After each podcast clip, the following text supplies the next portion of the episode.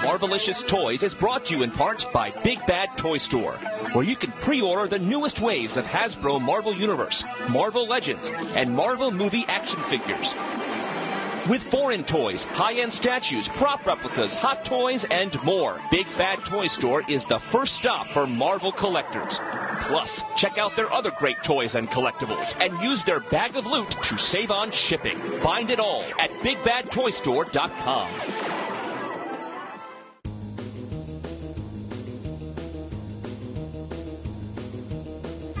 Welcome to Marvelicious Toys, coming to you from San Diego Comic Con International.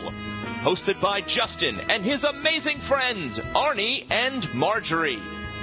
Be sure to come to MarveliciouSToys.com, where you can see hundreds of pictures of items shown on the convention floor, and join in the forum conversation with other listeners. Hi, welcome to our wrap up show for San Diego Comic Con. This is Marjorie. This is Arnie. And this is Justin.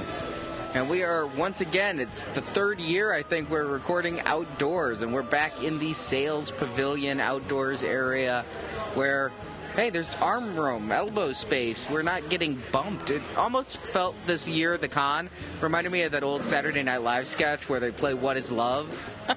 but it was a great show, a big show, a lot of Marvel presence. I mean, toys, collectibles, movies, stuff I never expected coming came. The shopping, of course, was the big thing, and we talked a lot about that on preview night. Did a lot of playing catch up. The Old Man Logan sold out on Friday in the afternoon. We met a listener. I hope you're still listening, sir, who was in line when they sold out, hoping to get his Old Man Logan. Yeah, that that thing seemed to catch on. I mean, I'm surprised it lasted till Friday, to be honest with you. You know, with only 2,700 pieces being out there and no limits, and seeing people take stacks and stacks away from the booth. You know, Friday was actually longer than I expected it to last. I guess there's 60 in a case, and I've read that people were buying cases. That's just insane. I understand the appeal of this figure, but they really should have limited it. Yeah, I understand the appeal, but when you're buying by the case, that appeal is called profit. yeah, those are definitely going to be showing up on eBay. And I know Arnie's already cooled it, but he might have to re-cool it again. I don't know how you go about doing something like that on something that came out and didn't come out, and now it's actually out. It's like Cooler 2, the return. the return of Cooler. How do you know these people aren't buying them for like stocking stuffers for all their kids? Maybe it's like a Brady Bunch situation, and you know, you get an old man Logan, and you get an old man Logan. They're like Oprah. Listen, there's that one Mormon guy who has the 200 children that we saw in the news, and that's about the only guy who I could justify getting that many old man Logans. And then the kids are going to be pissed. I posted some photos on Facebook, and the listeners were like, wait, all the fuss over that? He looks like a duck. What's with the webbed claws? You know, honestly, I can completely feel that. That's why I didn't initially ever feel the need to, you know, bend over backwards to find that figure. I bent over frontwards, so it's okay. yeah, you bent over all different ways for that one. But we have a big show coming up with, we're going to be talking about Sideshow, Gentle Giant, interviews with a lot of different folks. Kotobukiya. Went a little outside the box. We're going to be talking to Adi Granov, a Marvel artist, but we're not talking about the comics because we don't cover the comics, we cover the toys. So keep listening to find out about all of that. So why don't we get started? We're at the Play Imaginative booth, and I really just saw my future go away there. Your future, your past, your retirement?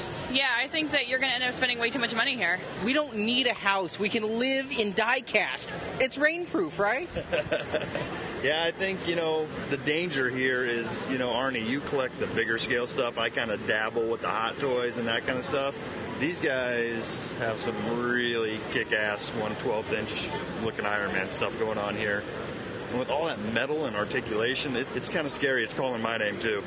Here, why don't we bring the listeners up to speed? I talked to one of the guys at the booth, and he's going to give all the details about the Play Imaginative Super Alloy figures in one quarter and 112 scale.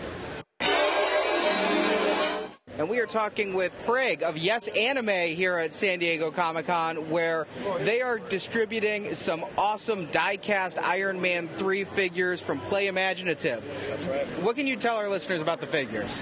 figures are super awesome, super alloy. Super alloy is the line because they're all 80 to 90% die cast metal alloy. Fully posable, some of them go up to 50 points of articulation. We're going to have the 12th scale, which can be about 6 inches high, and as well as the quarter scale, which would be about 18. Those are the big boys. And uh, we're going to have a lot of them coming out next month. And they're just really great figures. They all have five point lighting systems. They're going to come in alcoves, so you can set them up in their display, build the whole armory in your room. They're all fully posable, and they're really super high quality figures. Now, the alcoves and the lighting system, you're referring specifically to the quarter scale ones. Yes, uh, I'm sure the uh, the 12 scale will have some sort of display. I'm not sure if it's going to have the same alcove, but it should have something pretty similar to that. And to really drive it home, these quarter scale figures are indeed figures. These aren't statues. These are completely posable, articulated. That's right. These are not toys. These are 15 and up collectible figures, and they're just really play imaginative. Stresses the high quality. Not a lot of people are doing the die-cast metal anymore. A lot of people like Hot Toys and Sideshow. They're doing the the vinyls and plastics, and we're all about the old school, real solid metal feel. Now, how durable is the paint on the die cast? I mean, I know that some die cast, you just bump them slightly, and because of the paint adherence to the metal, it can chip.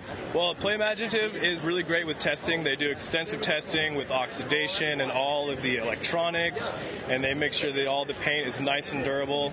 A lot of these are prototypes now, so when they come out finalized, they're going to be, you know, just perfect, immaculate figures and you're starting off with four quarter scale figures and five 12 scale figures? Uh, right now we have two quarter scale. We have the Star Boost and the War Machine. And we have three 12 scale figures the Mark 42, Iron Patriot, and War Machine and those will be coming out the end of next month. Great, and then you've got a couple more coming out in September then? Around September, we'll have the Star Boost, the Heartbreaker, and the Iron Patriot in the quarter scale. And the Iron Patriot and War Machine will come with interchangeable heads of James Rhodes, and it looks just like Don Cheadle. And the Iron Man suits are going to have Tony Stark. It looks just like Robert Downey Jr., and they're going to have a magnetic faceplate, so you can take the faceplate off and see his face in there inside the helmet. Are the faces going to be die cast? Do you know? They will probably be mostly vinyl to get the real lifelike, realistic feel. That is great. These are really awesome looking figures, and the 112 scale are ballpark around $100, and the ones that are on pre order right now are the quarter scale are just a hair over 600, like 609, I believe. 609, you got it. Any idea what the red snapper is going to go for? Because he's a big boy. He's going to be 600 as well. Oh, wow. That's a lot of material there for the same price. And it's a really good price price, definitely, for all that quality you're getting and all the posability. And now you say that Yes Anime is the exclusive distributor for Play Imaginative. Where are people going to be able to order these or buy these? You can get them from yesanime.com. We do wholesale and we do retail, and we have a couple of other sites that will carry some of our products, but most of these are exclusive to us. Very nice. Well, thank you very much for your time. These are awesome products. Thank you very much, Arnie. So, looking at these, to put it in perspective, the quarter scale, that's basically the size of a sideshow premium format figure, only it's unlike the premium format figure, which is really a statue, this is a figure, a fully articulated, up to 50 points of articulation figure. And even the red snapper, which is much larger than the others, only about 609. Yeah, it's they're crazy detailed, and you know I'm looking here at the red snapper. I think I see Heartbreaker. There's Iron Patriot, and the Star Boost armor. I mean they're they're all gorgeous. They are. They're very shiny. I'm a sucker for the shiny things and the articulation. I mean, their finger articulation. You can pose their fingers. How awesome is that? Hot Toys do that, but I think this hides it a little bit better. It looks a little bit less like the Lego Technic figures than the Hot Toys articulated hands kind of do. Yeah, definitely. And none of them are lit up right here, but I think they all do have light up features for the arc reactors and for the for the eyes and all that stuff. Yeah, there's five lights on each of the quarter scales. The smaller ones don't light up, and removable magnetic masks with vinyl faces that they say are authentic likenesses of Don Cheadle and Robert Downey Jr. The guy showed me a picture of the Robert Downey Jr. head. Amazing. Unfortunately, the space armor, what do they call it? Star Boost armor? Star Boost. Yeah, Star Boost. It is an exclusive if you pre order at the con to get the Tony Stark face. And I'm, oh my God, I'm. mm. I think even more crazy for me is the smaller ones. The is it the 112 scale? Is the six inch ones? Yeah, those are perfect scales for your Marvel Legends, aren't they? Oh yeah, I mean they're, they're right in scale, but like we spoke about earlier on our preview night show, that they just they look hefty and they look substantial just sitting there behind glass. It's it's incredible. At hundred dollars, around hundred dollars each, I could see myself dropping about six bills on, on some of these. Hundred bucks is like pocket change, Justin. Come on, your kids don't need to eat, do they? Especially here at Comic Con, hundred bucks is like, oh yeah, that's like five bucks in the real world. On the bright side, only a couple are up for pre-order. I don't know, five percent off and free shipping right now too. So if you order here at the con, I'm going to order something from them before I leave. Is it 12 scale? Probably. Quarter scale? Probably not. I think you would have no hesitation ordering the one quarter scale if it was Heartbreaker armor or something like that. I think the fact that it's Star Boost is what's kind of scaring you off. I'd also probably be more willing to get the Iron Patriot than the War Machine, and the Iron Patriot's not up for sale yet. I'm a sucker for the Iron Patriot. If I get one thing from them, I'm getting the 12 scale Iron Patriot. In a world where let's pretend Hot Toys didn't exist, I could see owning this whole line. You know, these these guys did a great job of picking out some of the best armors from the movies and doing just an incredible job on all of them. But since Hot Toys is in play, I think kind of have to pick and choose your battles here. And as we'll talk about, the Hot Toys are basically doing the house party protocol. So here it's kind of a little bit different. I'm going to say this these work so well because they're Iron Man. Diecast metal works so well for Iron Man. I asked them if they have the license for other stuff. The answer was, we want to focus on the Iron Man because it's the hot thing. Honestly, in their DC line, they did have some human. They had Superman and Batman, not near as cool. Technically, Superman's not human, he's Kryptonian, but I get your point. Screw you! No, but it's a good point. I just, I mean, Iron Man works because he is metal. These are alloy toys. You know, you look at a Superman or a Batman or, you know, Green Lantern made out of alloy, it just doesn't have the same, you know, specialness that an Iron Man does. Those just seem to be metal, metal dudes. My biggest problem is the Superman, his joints are so noticeable and so mechanical. And he's almost like Robo Superman. And so I agree, these play imaginative Iron Mans to die for, to kill over.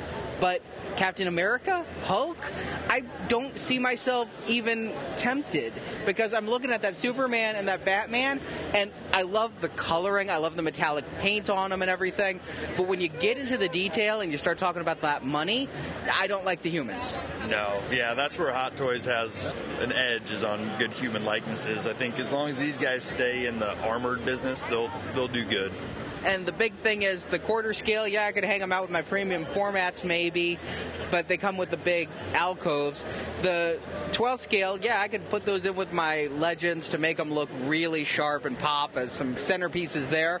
If they did the 1 6 scale where I could replace a few hot toys with these, that would be amazing. But I'm thinking there might be a licensing issue because that scale, they do it in DC, it's notably absent. Yeah.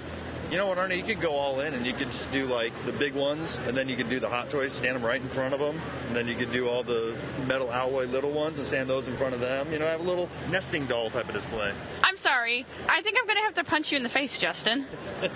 Well, Marjorie scared me because I said, "Well, why don't we go talk about this for the show?" And she goes, "Hold on, I have to get the Star Boost armor." And I'm like, "What? That's like something I would say." I, hold on, I just got to pull out my credit card and drop six bills on the Star Boost. You meant take pictures of, not take home. Yes, that is correct. I, I meant take pictures of. Maybe it's the way they're displayed individually in you know these shadow boxes or whatever, but they feel like movie replicas. The guy did tell me that the big ones get a big alcove with them. As you buy more of them, you create your own Hall of Armor. Ooh.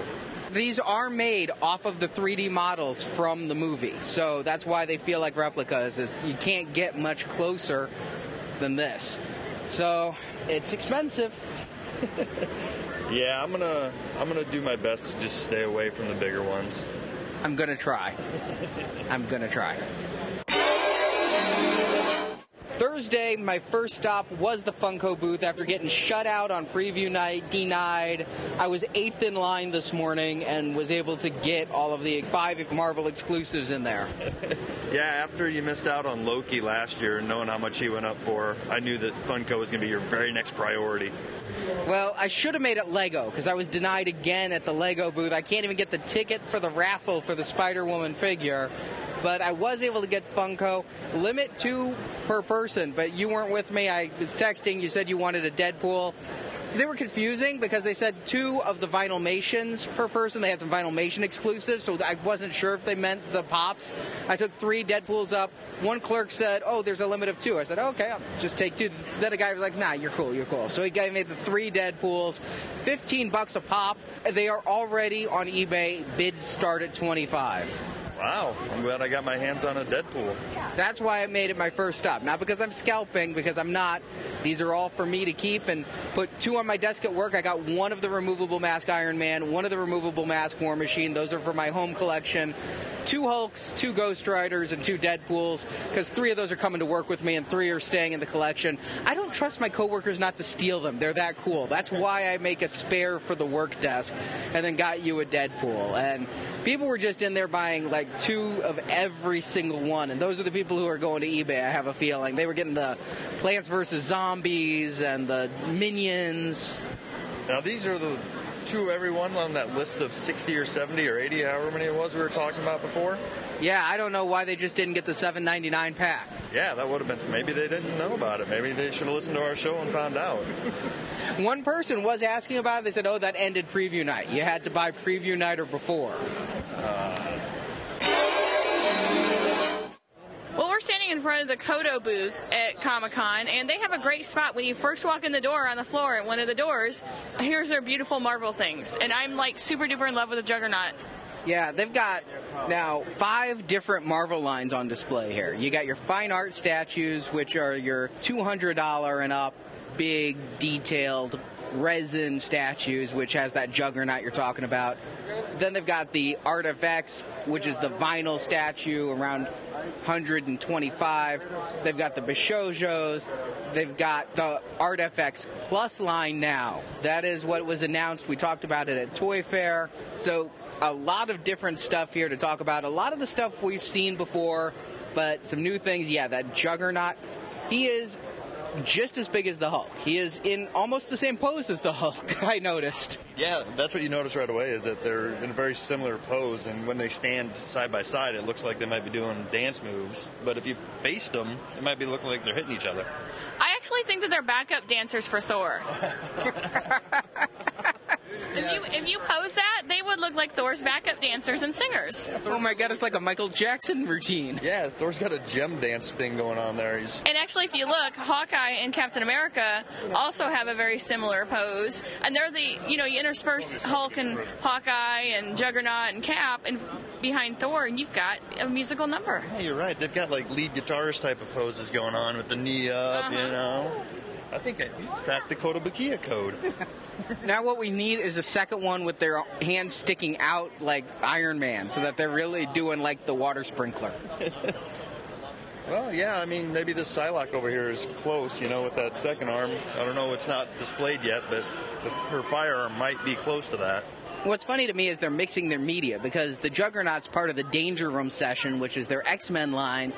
But yeah, he is there with the Hulk, which is their Avengers series. But they do display so nicely. It does, now that you've mentioned that, remind me of their previous, the Green Hulk, Red Hulk setup that I had going on, where they look good alone, but you put them together and they're really coming together like there's about to be a massive impact.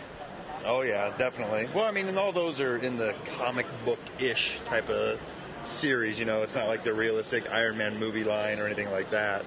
On the other hand, listeners, somebody point me to a Hulk Juggernaut fight. I'd like to see the person who is the strongest in the Marvel Universe and the person who's the unstoppable in the Marvel Universe. That sounds destructive.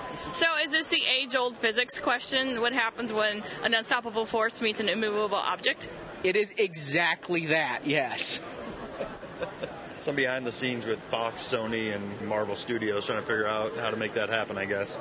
But that is nice. They also have another Danger Room session. This is a Psylocke, but actually it's not the Danger Room. This is the X Force Psylocke. They're really going with the X Force ones. There was that Archangel that was just amazing, astounding, enormous.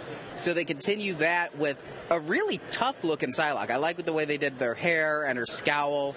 Yeah, she's looking tough. It's a little not as dynamic as some of their other poses, but it's still it's cool looking for what it is. Well, we talked to Dan Wan about these new lines, and here's that interview.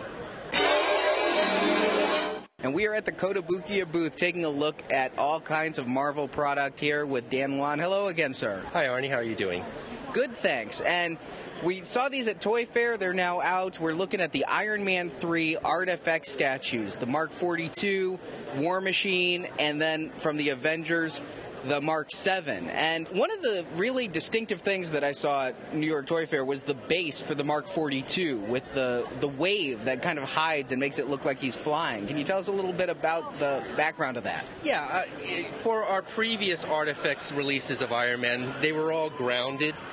And I think we wanted to try something different and have him actually in flight.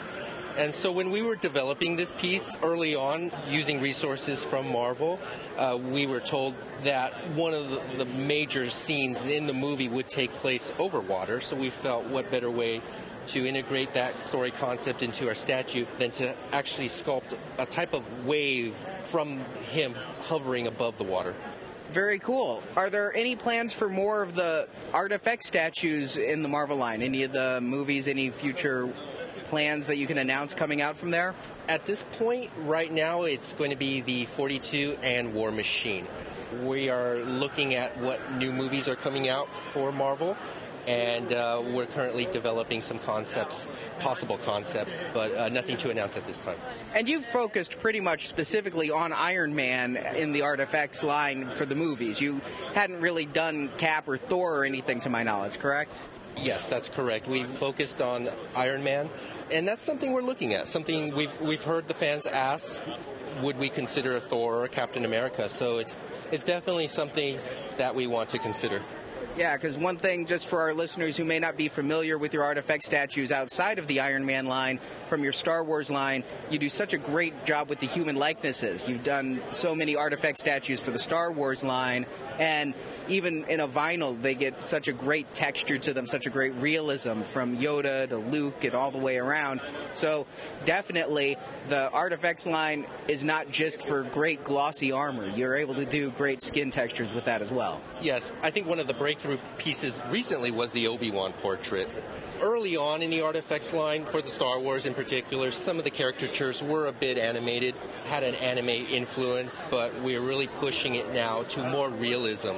And I think Obi Wan really pushed that. And then again, with the Man of Steel portrait, another very, very realistic portrait. And as you mentioned, with using uh, plastic as opposed to like a resin, you can get a very nice, sharp detail, especially when it comes to texturing of skin and hair and what have you.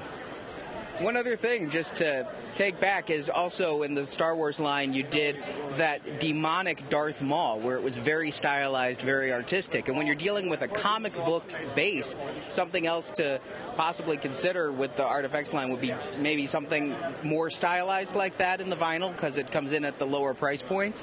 Certainly. I, I, think what we want to do with the artifacts line is to make them iconic pieces. Um, so either from movies that fans have been waiting anxiously for, or in the case of Darth Maul, something very different but iconic and just a, a standalone piece that really will catch people's attention. And then for higher level of detail and the comic based statues, you've got your fine art statues here, and you've got your Avengers completely assembled in the case, as well as some various other pieces, a couple new ones. You say that before we started talking on the mic that this Hulk has been redone. Well, the prototype we showed in New York Toy Fair was a little on the small side. So we went back and we just made him a little larger because in the manufacturing process, when you're making tooling, it does tend to shrink a bit. So we wanted to make sure that he would be at the same scale with all the other Avengers, and uh, we've definitely have accomplished that. It's a really nice, large piece, and fans have just flocked to it. They really are drawn in by what we've been able to do with the Hulk, sculpted by Eric Sosa. And then you've got two new pieces on display here. The first is a Psylocke. Yes, we have our X Force version of Psylocke. When we had first uh, released Psylocke, she was part of the Danger Room sessions, kind of based off of the artwork of Jim Lee. And we heard a lot of fans ask, would you consider doing an X Force version? So we felt the timing was right to go ahead and offer that, especially right off the heels of our X Force version of Wolverine, who did very well for us. Yeah, and you've also got the variant X Force Deadpool that's previously available, so it's Yes. really coming together. And then you're also showing the Juggernaut here, and he is really big. I've been told, and I haven't weighed him, but I've been told he weighs close to 20 pounds. Again, that's just the paint master that we have on display, but huge. And again, Juggernaut needs to be really large and menacing. When Eric designed this piece, eh, he had in mind somebody that could, you know, trade blows with the Hulk, basically. So if you were to get the Hulk, I think Juggernaut could hold his own against him. Is that going to have any exchangeable pieces? Like I know the Psylocke has a changeable arm. Is this going to have a removable helmet or anything? Um, we talked about adding a, a removable helmet for Juggernaut, but at this point, we feel it would be better just to keep it on, just so there aren't any issues during manufacturing. So no uh, exchangeable pieces at this time for Juggernaut. And then you we're talking about people asking for an X Force Psylocke, but you're giving them not one but two X Force Psylockes. The second one in the Bishojo line. Yes, yes. When we did our first Psylocke, she was early on in the line, so it was a, a smaller scale. As did very well for us, actually sold out, and we decided to revisit that character, make her into the larger current scale, and just give her a whole new pose. Not a simple repaint, but a brand new pose. And fans have just really love that piece. Yeah, it goes very well with the X23. You've got them both in kind of the crouch as you have them displayed here. It really drove home that these are a couple of different poses for the Bishojo statues, uh, new ways to have them on display. And again, with the hair on the Psylocke and the sword raised up, it still looks like a sizable piece, but very dynamic. very dynamic, and I I really love the base and what's going on there. Sometimes the bases uh, tend to be very simple, maybe just a black disc or what, or a clear disc in the case of Mystique. But this base for Psylocke is, is really a whole environment, and I just love it. Yeah, I gotta say, I really like the detail on a lot of the bases. Like when you did Sue Storm and had Oh, yeah. the claw there and things, the detailed bases really add something to it. Yeah, I'm hoping um, to see more of that with our future releases, more more bases that actually even tell a story in itself. The Bishojo line kind of slowed down, it seemed, this year. We had the announcement of Kitty Pryde last year at New York Comic Con, and then the Psylocke was very recently announced with nothing in between. Is there going to be more development into the Marvel Bishojos? Yes, we actually have some more concepts ready to unveil. It is scheduling with the artist Shunya Yamashita to make. Uh, he's a very busy individual, as you can probably tell. So, I think the next Bishojo will be a DC-based one, but after that, I'm hoping that we can get back with a Marvel release. And any talk about a variant purple outfit Psylocke? We're aware that many fans have asked for it, so if it's something the fans desire, it's it's very possible that you may see a variant like that in the near future. And then something in a similar scale to the Bishojo, something that was announced at Toy Fair that got me very excited because we, we talk a lot. I, talk, I see you two to three times a year, and I see you more than I see my own parents, actually. And I've been looking at your DC Artifacts Plus statues for a long time and saying, those are really nice and would go so well if you did the Marvel to go with my Marvel Bishojos. You announced them at Toy Fair, and here they are. And you just announced this week, the week of Comic Con, that they're being based off the work of Adi Granov. Yes, we're real excited about this project. We are so lucky to be able to get to enlist the help of Adi Granov.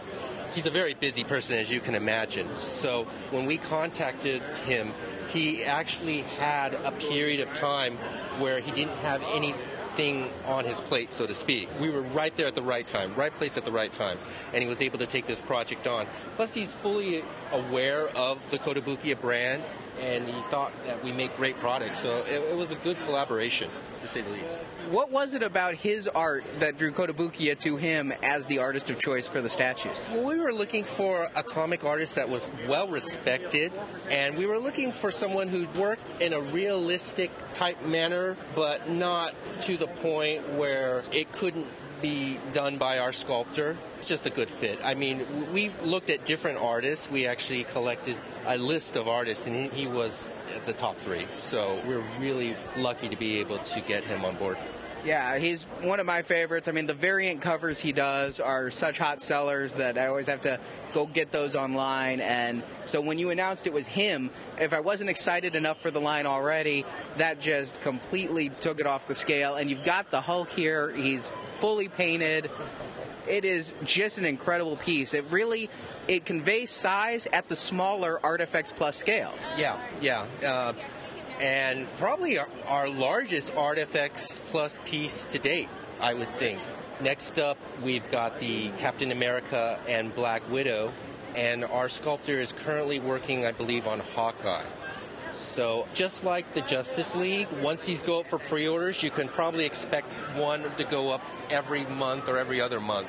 So, it'll be a constant stream of pre orders for this line, which could, should get the excitement going.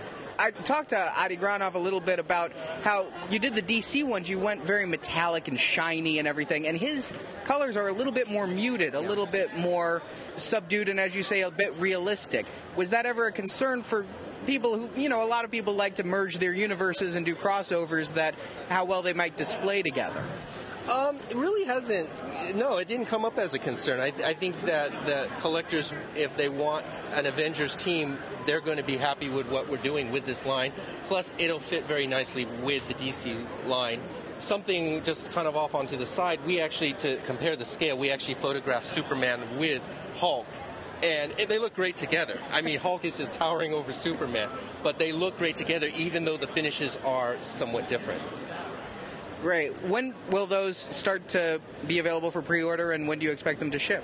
Um, we're looking at probably with the Hulk, you'll see pre-orders pop up maybe in the fall, and we're looking at early 2014 for the first piece. Line does well. We're fully committed to expanding it in all directions. Yes. That is very exciting. Well, Dan, thank you again for the time. I really like what you're showing here, and we'll see you at New York Comic Con. Thank you, Arnie. And yeah, of everything here, I gotta say, the Artifacts Plus has me the most excited because I'm a big fan of Adi Granov. These things are exceptionally affordable too.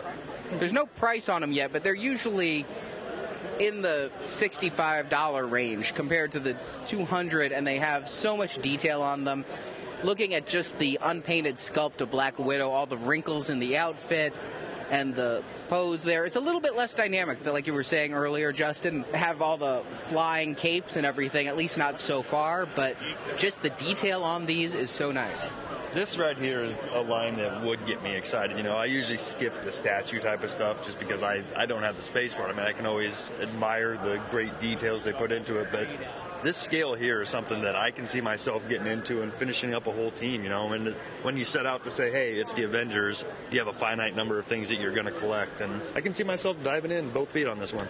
I'm really surprised that as a like a little haha, no one has made the guy who's playing Galaga. well, this is the Marvel Now universe. They're going with the gold and black Iron Man armor. When they get to Iron Man, you know, he's not one of the first ones out of the gate. They're doing Hulk first, Cap, Black Widow, and Hawkeye. They're kind of holding back the big gun, which is, I think, both smart because there have been a lot of Iron Man stuff. With all the Iron Man we're seeing here, another Iron Man could get lost. By the same token, it's also a gateway drug. Very true, and it's probably the same reason we're not seeing Thor right now too, because we're about to get flooded with Thor stuff later this summer with the movie coming out too. So they they're pretty smart about the way they're rolling this line out. I think. And you mentioned, you know, picking these up. I honestly think that even though it's a larger scale, that Hulk could go so well with the Marvel Legends figures. Oh yeah, definitely. I mean, he he's about the same size as a Diamond Select Hulk, you know, less posable but way more detail.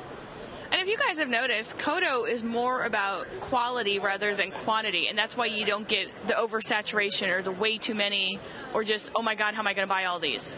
Yeah, and the one thing that I really like is these MSRPs.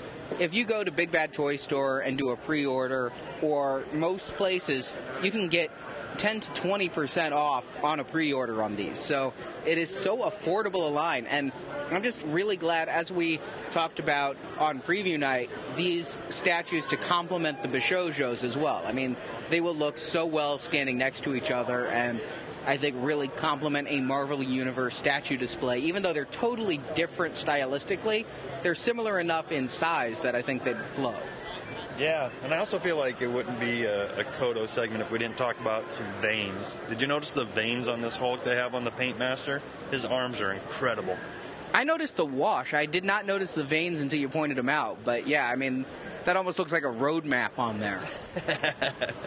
yeah, definitely. I that's you know out of all the stuff they have here, all of it's great, but that's definitely got me the most excited going forward.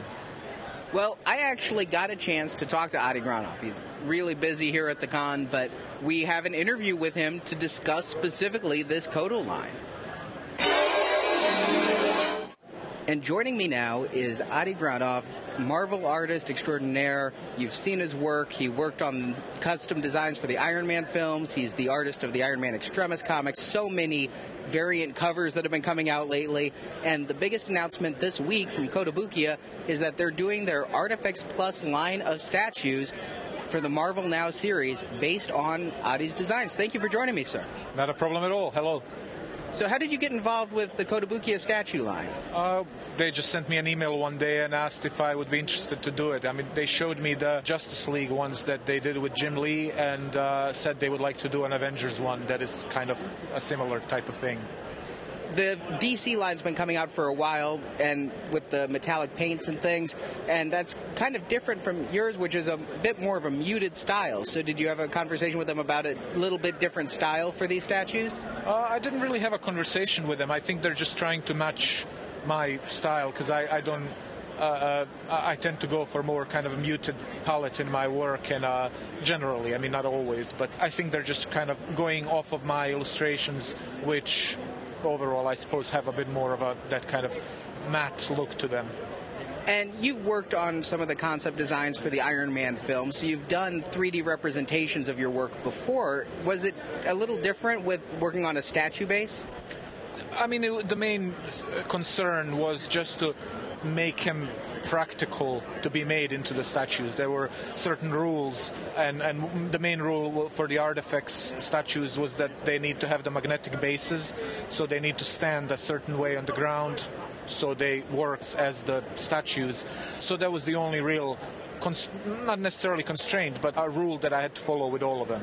While obviously, when I work on movie concept design, there aren't concerns like that because they're not going to be uh, specifically turned into statues directly from my illustrations. Although they invariably do end up into statues as well. Yes, but they re- repose them. Yeah, I mean, uh, but th- this was specifically I was creating illustrations that were going to be turned into statues the way I drew them. So the way the poses were and the stance of the characters was going to be turned into the statues. Did you have any say in the character selection, or did they have a specific character roster in mind that they wanted you to do? Well, I mean, the character roster is kind of the, the movie one, so I think it was it was pretty straightforward. I think they had it in mind because those are the characters that uh, public at large are the most aware of. So I think it was a you know kind of a, a straightforward, matter of fact choice. You know, there would be these these six characters. And you've been posting on your Facebook page some of the drawings that you did, the original pieces. Did you just do one two dimensional drawing that the sculptors then took and made into three dimensions, or did you provide different angles? No, it was just that one, yeah, one for each character. The only thing that I did is uh, each character is fully painted separately. So uh, even though in the final image they overlap, you know, some characters are in front of the others and stuff like that. In the original files, they are fully painted, so each part of them can be seen. But that's the only thing I did. You know, they based uh, everything just off of that one illustration. Very cool. Thank you for that information. Is there one specific one that you're looking forward to seeing in a statue form most? I think I mean, you know, I should say I'm looking forward to all of them, but I think probably the, the Black Widow and the Hulk are the ones that I'm really excited to see because I just really like how they turned out, and they're they're two of my favorite characters to draw. So I was very happy with them. What do you have coming up that other people can be looking forward to seeing your work on? I'm mostly doing uh, covers, a lot of these variant covers, because they, they seem to be very popular now. So Marvel keep asking me to do a lot of those. I'm doing uh, a DVD cover for something I don't really think I can talk about yet, and I'm doing um, a really large widescreen illustration for a series of books that I also really can't talk about in detail. But both of those projects are quite big and time consuming, so I think that it'll take at least another two to three months to, to get through all of those. So, yeah, uh, working with uh, some other toy companies as well. Toy company called Play Imaginative out of Singapore who are doing all alloy Iron Man figures, so I'm doing art direction and box art illustration for those. Lots of stuff. Very nice. We just talked to Play Imaginative just a little while ago and saw their statues over there. Very impressive stuff. Really cool. Thank you very much for your time. The statue that they have over there, the Hulk that's painted, looks great. It looks like it left right off the page. That's great. I can't wait to see it. Thank you again. Thank you. So thanks to Dan and thanks to Adi. They are a lot of great stuff here at the show. I'm going to say that I don't know that Koto gets all the glory among the fans that like Sideshow does Gentle Giant. I think being American based, where Kotobukiya is based in Japan, the PR for some of these companies just hits harder. But every time I come and see Koto here, I own a lot of their stuff that we're seeing here, but I'm just endlessly impressed. And I definitely think if you haven't picked up a Koto item, you don't know what you're missing yet. And I'm not just saying that because they're nice guys. I buy this stuff myself because I think this is really high quality stuff. We're standing at the Gentle Giant booth on the Comic Con floor, and what do you guys think of what they got so far this year? Well, you know, it's not a ton of stuff, but the stuff that's out here is it's nice. Iron Tastic, Iron Mazing, Iron Patriot. It is a lot of iron things, I suppose. Well, we talked about it on our preview night coverage. The rotating base, Iron Patriot, obviously it's not going to come with the rotating base. That is a display for here, I'm pretty sure, but it is going to be for sale. And it is a very, very nice statue that when I saw it on preview night, I went, that will be mine. That will be mine. And then I went to the Play Imaginative booth, and I think that's going to be a refrain that we hear a lot during our Gentle Giant coverage from me personally, because we also talked on previous shows about that Spider-Man mini bust, and we're like, that looks really good, and it's been a long time since we've had a classical Spider-Man thing. Looking at it in person, it is possibly the nicest mini bust Gentle Giant has ever put out. But I'm kind of also thinking those play imaginative six inch figures cost about the same as this mini bust, and I think I'm going to get a lot more enjoyment out of 30 points of articulation on a full figure. I mean, you said it. I mean, nothing in this booth is horrible, but you know, like you said, when I first saw the Iron Patriot, I was like, ooh ah. But after play imaginative, something is just taking the shine off of these things. Like they really knocked it out of the park. I mean, the sculpt on the Iron Patriot statue here is superb. The paint job is superb, if not very shiny, but it still looks great. But after seeing the play imaginative stuff, it's hard to look back. It's not as shiny as the play imaginative stuff, though that's the thing is it doesn't look metallic. It kind of looks like it has a glossy paint like a Hasbro figure would have, and you never want to be equating a statue that I'm guessing will be in the $300 range to a Hasbro figure. I will be interested to see what base it comes on because right now it's kind of there is that plastic part the base. I'm hoping the plastic part is part of the spinning movie wheel upon which it is standing. Yeah, so we might still see a base for it because right now, I mean, it's it's glued down so it doesn't fall over, and it'll have to have to be affixed to something because it's not going to stand like that on its own. It also doesn't appear to have light up features. If so, it's in too early a prototype stage. They also have, I believe it's the heavy lifting armor, which is enormous. It's really nice looking. It is gorgeously sculpted. Yeah, and once again, great details. All the little tiny lines and marks are on there, but just it's not shiny. here's what I gotta say: is the Iron Man market is so flooded. You got Hot Toys, you got Koto, you got Gentle Giant. Not even counting the action figures from Hasbro. You've got those foreign figures you bought that we talked about in our last studio show that you're going to be talking about again in the future. There is so much Iron Man. There's the little super egghead statues I bought there's so much Iron Man that it's a crowded marketplace. I'm going to say these Gentle Giant statues are so nice. They are very impressive. I applaud anyone who adds these to their collection and makes them a centerpiece. But unfortunately, you're comparing, it's almost like being on a dating show and you got to choose who you give a rose. And unfortunately, I got to break it to the Gentle Giant statues here. They're not getting my rose. Yeah, this is kind of worrisome for me. No, you should be happy they're they're not getting a rose. Well, that is true, but I've seen the Play Imaginative stuff. I think it is prettier because it's shinier. I'm very curious as to when one gets into one of our hands to see what it's like, what's the articulation like, what's it feel like, is it hefty, and so on. I'm just a little bit confused by Gentle Giant's booth right now because when they came out, which was very recent with a Marvel license, I believe two years ago, right around the time we started, it was very clearly defined. They did mini busts, they did statues with vehicles, where it was Ghost Rider on a motorcycle and Hawkeye On his hover bike, yeah. yeah. So now I'm seeing that they're doing these statues, and that was why I asked the Gentle Giant rep, Greg, are these statues for sale or are they just nice displays? And he goes, oh no, those are going to be for sale. Okay, well, those are movie statue licenses. That's great. But then there's a statue that I actually really like of Man Thing carrying what appears to be a dead clown. Yeah, not like Bozo, but like one of those. Uh, remember in the '70s, like those clown vases where like his pants were open and you could stick flowers in his pants. That kind of clown.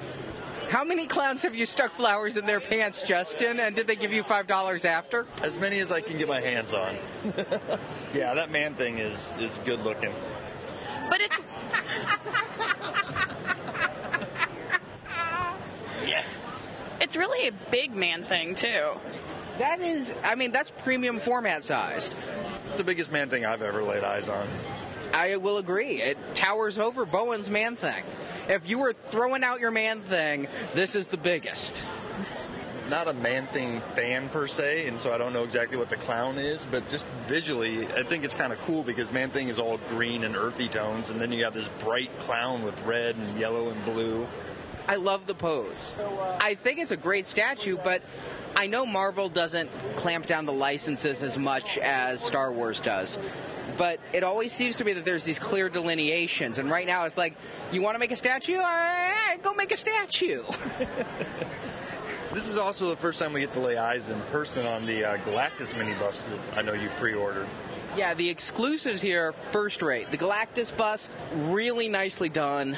Big bust. Unfortunately, my favorite bust cost a third of the price. It's Spider Ham. It is so cool in person. It is very cute, and I'm very glad they continued that trend because he is amazing, and uh, he's in scale with Squirrelpool. I have an affection for Spider Ham even more so than Squirrelpool or Throg because I remember reading the old issues of Amazing Spider Man that would have like a two or three Peter Porker story at the very end and just be like lampooning themselves back when Marvel had a sense of humor. And so this is a great character. And to see him at three dimensions and to really have the spider face at the end of the snout. It is cute, you know, but since I don't have Throg, I don't know that I'm gonna plunk down the cash for Peter Porker. I think I might just stick with with Squirrelpool and that scale. Go the other way. Throg's an awesome piece. He's my favorite piece of last year. So what you're saying is get this one while it's easy, and then just have to worry about Throg. Exactly. All right. The last thing that kind of confuses me, they have a Marvel Zombie Magneto mini bust.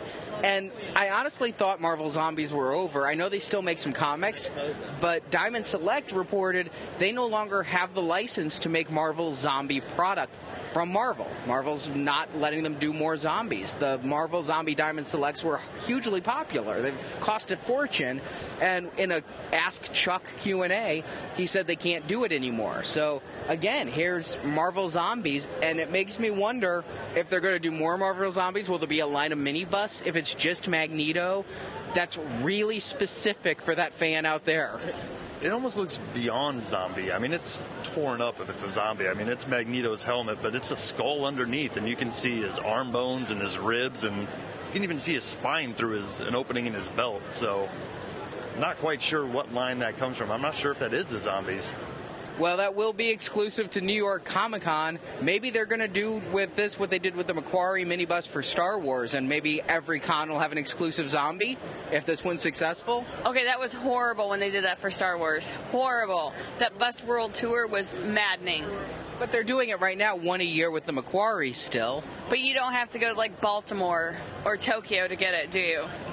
Forgot about Baltimore. Sorry to our Baltimore listeners, I forgot you existed.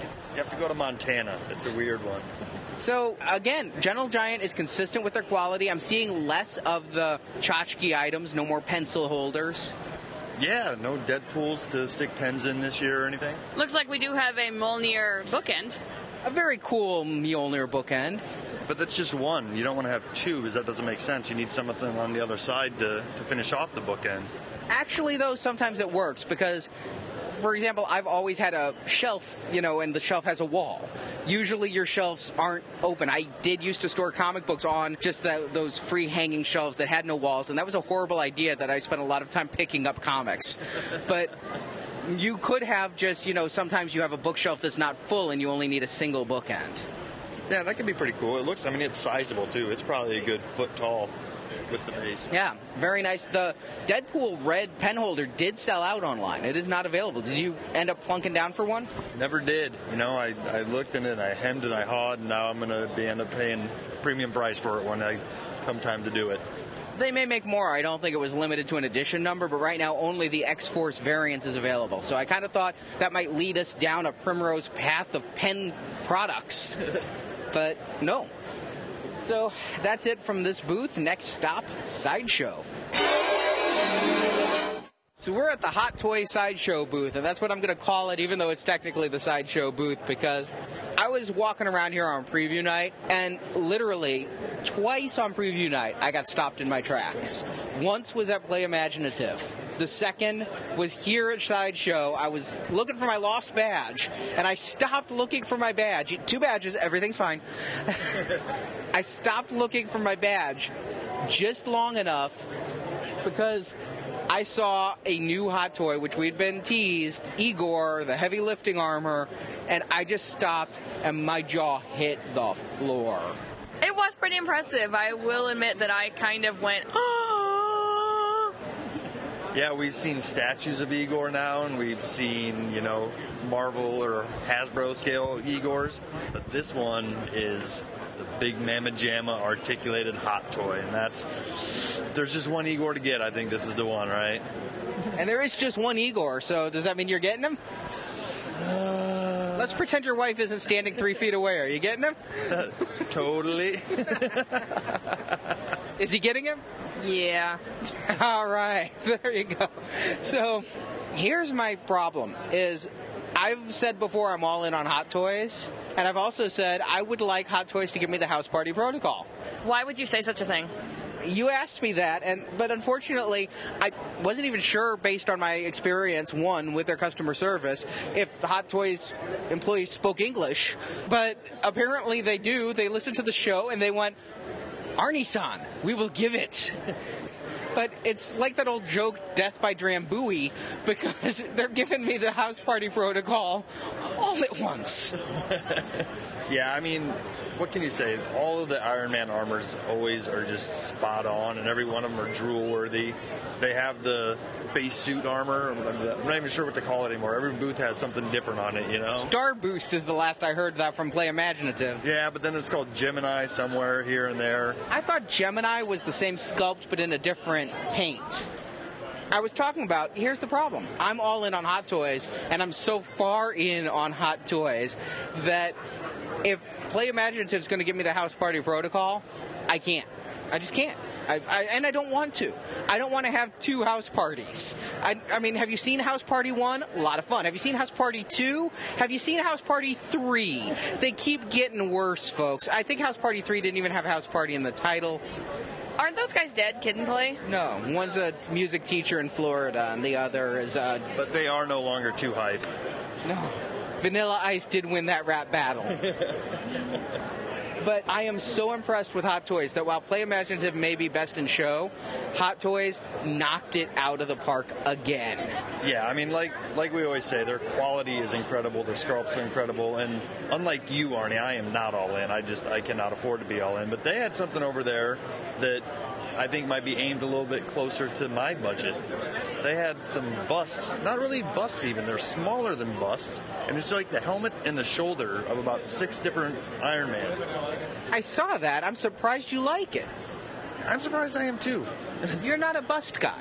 No, but you know what? There's something about we've talked about it before. When it's when it's an armor, it makes sense. It's a helmet and an armor, it makes sense to me. And they look to be the exact same scale as the hot toys. So if I can't have all the hot toys, I can at least have the helmet in the same scale. I could see that when I first saw it, I honestly thought they were going to make Hot Toys bodies that you could just interchange that portion of the armor, and that's how they were going to do the house parties. You buy the body and you swapped out the heads. So like assemblers, but on Hot Toy scale. Only good, yeah. Yeah, and we don't really have any information on them yet. They don't have any prices on them or any availability, so we'll find out more hopefully. I was really excited at the thought of taking standard Iron Man bucks and having interchangeable pieces so that you could have a house party if you chose to. I didn't know how that would work. I mean, this was just my initial impression. Just somebody sitting at home going, "Well, it's all totally different." Well, yeah, but I'm just telling you, when I first saw this in a Hot Toys booth, and I saw these heads that were in the Hot Toys scale, that was my initial thought: was uh, could they do that? But now I'm looking at them, and if you take them just as busts and away from the figures, they're a little salt and pepper shaker to me because of the scale. See, bust seems like the wrong word because yes, they are their heads and shoulders without arms, but they feel like a place that Tony might rest his helmet and part of his armor rather than just a bust. Looking at the other Hot Toys, I mean, that's the other thing I love about Hot Toys. They don't just do Iron Man. It seems to be they're doing a lot of Iron Man, but they don't just do Iron Man. And we got to see the Chitauri here, and he is amazing. I have him pre ordered. I can't wait to get him going, though. The battle damaged Mark 7 with that exclusive base, he's on waitlist, but they have him here. It says waitlist not sold out, so you might get a chance still if you go waitlist that guy because the battle damage is so realistic. The base is phenomenal. He did show up actually the week we left. He showed up. Nice. I haven't even had a chance to open him. Along with other stuff in your basement, I'm sure. Um, before we get off Iron Man stuff, though, they have the Hall of Armor on display over here. Oh yeah, I forgot about that just because it's very big. It is tremendous, though. It's a great display. It curves around. They've got Tony there with his little table of Iron Man parts from Iron Man 3 when he's calling it all to him and working on that new technology. Fantastic. And I don't know if I told the listeners or my wife this, but I did go ahead and order the seven pod, not the three pod, like I'd said when they first were released. Well, you might as well go ahead and get the full 21 pod because you're going to fill them up. Excuse me just a moment while I punch both of you in the. And now that that's over, we can continue our coverage. I sound like Mickey Mouse. I'm so glad I got the seven piece looking at this.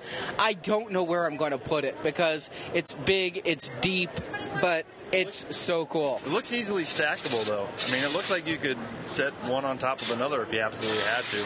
I'm hoping what I could do is extend something. I know I can put the seven there. The curvature, it's just a matter of length, but then to put the Tony in front of it. But they have a lot of space there. Maybe if I kind of butt him up against the base of the Hall of Armor, like he's being very efficient. Yeah, just seeing it on display made me kind of want to go back and try to track down the first six or seven marks and build that myself. But that's a daunting task and a, and a bill way too high. do what I do. Do it over time. You know, you just kind of set a little aside and you look on eBay and you watch the auctions, and then you could do it. And what you do is you get that seven pod set, and then it's going to eat at you. It's gonna, you're going to look at it every time you walk past, and every time you walk past and go, "I want a hot toy," put a one dollar bill in one of those little pods. And in 700 years, I'll be able to buy two of them. No, but it is it's it's even better looking in person than any pictures we've ever seen of it, and it's. Like you said, it would be a temptress. You know, if you had it and only had three guys sitting in there, everybody would be just as OCD as we are and have to fill it as soon as possible. To move on to the other Avengers, this is the first time we've seen their Hulk. Yeah, and he's impressive. You know, I mean, I'm still wanting to see how the skin works when he bends his arms. It's always just in one pose, but other than that, I mean, this head sculpt and the rest of it is just absolutely amazing. It is. Now they've teased so much more. They've teased X Men stuff, and with every single person in the world coming back for X Men Days of Future Past next year, it's like I have a feeling that could be our next house party. I mean, Magneto, Professor X, Cyclops, Storm, Colossus, Wolverine. Possibly two versions of each of these characters. You know, I mean, we'll have a young and an old version of many of these, depending on how the movie goes. But you're right. That's that's the next big thing coming down the pike as far as Hot Toys is going to be concerned. And Sideshow did announce on their website because they teased us with most of this. And in fact, preview night, as we talked about, they put the Heartbreaker up. And that truly is a heartbreaker. You're coming to Comic Con and you're shelling out three bills in the car on the way to the parking lot. But they have the Toy Fairs exclusive cap here in his really silly getup. Who wants to see me pop Hitler in the jaw? yeah, I think you've got to be a huge Cap fan or you got to be all in on Hot Toys for that one to excite you. But pajama cap is not my cup of tea. I love that pajama cap. Now Arnie's got a chagrin look on his face. He's not making eye contact with either one of us. He's got a Mego-esque quality that I love. it's very Mego-esque. That's exactly what the outfit is. It's the Mego outfit. Might even be the same actual Mego one, just stretched to fit the 12-inch buck. But let's look at the other sideshow items that they have here because they have so much. Kind of like the Hot Toys. This is our first time really seeing a lot of the Hot Toys, our first time getting a good look at Igor. But Sideshow, they spoiled the house party for their stuff by putting it all up on pre order within the week before Comic Con, pretty much. There have been so many pre orders. If you're on our Sales to Astonish newsletter, then you've gotten emails about all of these things. And there's the premium format Hulk that we talked about a couple weeks ago the premium format Black Widow, which actually looks really good in person. It does look really good in person. I still contend that she's very shiny. She is shiny. I'm not sure because they did so many announcements. I'm not sure we knew about that Captain America premium format coming out. It's a new one. The old one goes for about 10 bills on eBay. So, and they did a Bucky cap, and really, come on, it's Bucky cap. So it's nice to have another Captain America comic style out there yeah, it's cool looking, and you know the the premium format is not my forte. It's once again a size issue and a price issue, but they always look incredible. I mean, the Red Skull sitting next to the cap there is awesome, and somewhere between comic and movie version. It's it's a cool looking style on him. The one that really again stopped me in my tracks. This wasn't on preview night, but Marjorie and I were going. I think just looking, and I just came to a dead stop looking at that Apocalypse, and he's as big as the Hulk. So I'm betting he's going to be at least 600. Probably going to at least hold off for some more of those wonderful sideshow magic points to kick in, because he is glorious. Though he is just so awesome looking. It's like larger than life. I mean, he has so much density to him, so much mass, so much space, and the facial expression. I'm in awe with their display. The Punisher, he's good. He's he's probably the least impressive of the premium format out here right now, but he's also very good if you're a Punisher fan. Yeah, I mean, it was just, it's there. I don't think it's necessarily tremendous. There's not much you can do with the Punisher to make him tremendous, and perhaps he's overmade sometimes too. But then something else they teased that kind of caught me off guard. They showed a Mary Jane on Facebook a while ago from J. Scott Campbell, and I thought that was very cool. But it, I had no idea that they would launch a J. Scott Campbell collection with three pieces. It's actually really nice. My favorite piece, believe it or not, Spider Man. Yeah, there's a lot of movement and a lot of dynamic pose going on in that Spider-Man, and the backdrop on it's cool too. I mean, there's just not being a huge Spider-Man fan, that piece caught my eye, and that's saying something considering he's flanked on either side by two sexy women. You know. That's kind of the thing. Is J. Scott Campbell? I like his art. I have a Stan Lee piece that Stan Lee big with Spider-Man and some of the other supporting Spider-Man characters that I got from him at a con a while back, and he does a great drawing of women. I mean, he's very well known for doing sexy women. He also does great men, though. And I think the Mary Jane is awesome. It is a wonderful successor to Adam Hughes' Mary Jane of many years ago that also goes for 8 to 10 bills on eBay. Yikes. At least the exclusive version does. And to answer some questions, there is no whale tail in the back. So I think they learned their lesson on the whale tail, but I think that's a great piece. The Gwen Stacy actually has a great face, a great pose. I like that. Her umbrella is awesome that it has a big Spider-Man on it. I was really just hoping they sell that umbrella. That would be an awesome umbrella. I would so buy that for you and then like make videos of you doing the singing in the rain dance. I don't know that that's in my contract at all. The thing I'm not sure how I feel about are the raindrops that are falling on her umbrella because obviously you can't have things suspended in midair. And so it almost looks like her umbrella is spiky, like it's a weapon. Yeah, it's trying not just raindrops, but rain splatters. You're right; they, they look like spikes or something. But you know what would have been cool on this one? Remember back in the '70s? I don't know if your folks had it, but we used to have a lamp that when you turned it on, there was oil that came down these strings. I think everybody's parents had that in the 70s. Mine was a naked woman. Yeah, so it was ours. Yep, it was all gold. Uh, we did not have that at my house. No. It was a lamp, right? It had the oil. You had to refill the oil, and there was the naked lady with just the towel around the. Yeah, and it, it hung from the ceiling from a chain, and yeah, it had it was all painted in gold, and it was gaudy as all get out. I had the same. I used to think you were my brother from another mother. Now I think it's the same mother, and we had the same damn lamp. yeah, we, actually, we still have it in our house. That's right. So that's where it went. I wondered which sibling had it. it's it's in our funky room for sure. but they could do that to that that piece, and I think it would be that much better. Wow, yeah, that would be cool. I hope that those might be a removable piece. You know, you could do with or without raindrops. I don't think they will, but I think that's a nice, nice line, and I just pray they don't release them all in one week like they've been wanting to do lately. With their deposits, are they just cash poor? We're going to get $35 from all of our customers. So that is it. Another great showing from Sideshow, another expensive showing from Sideshow. It's an expensive con.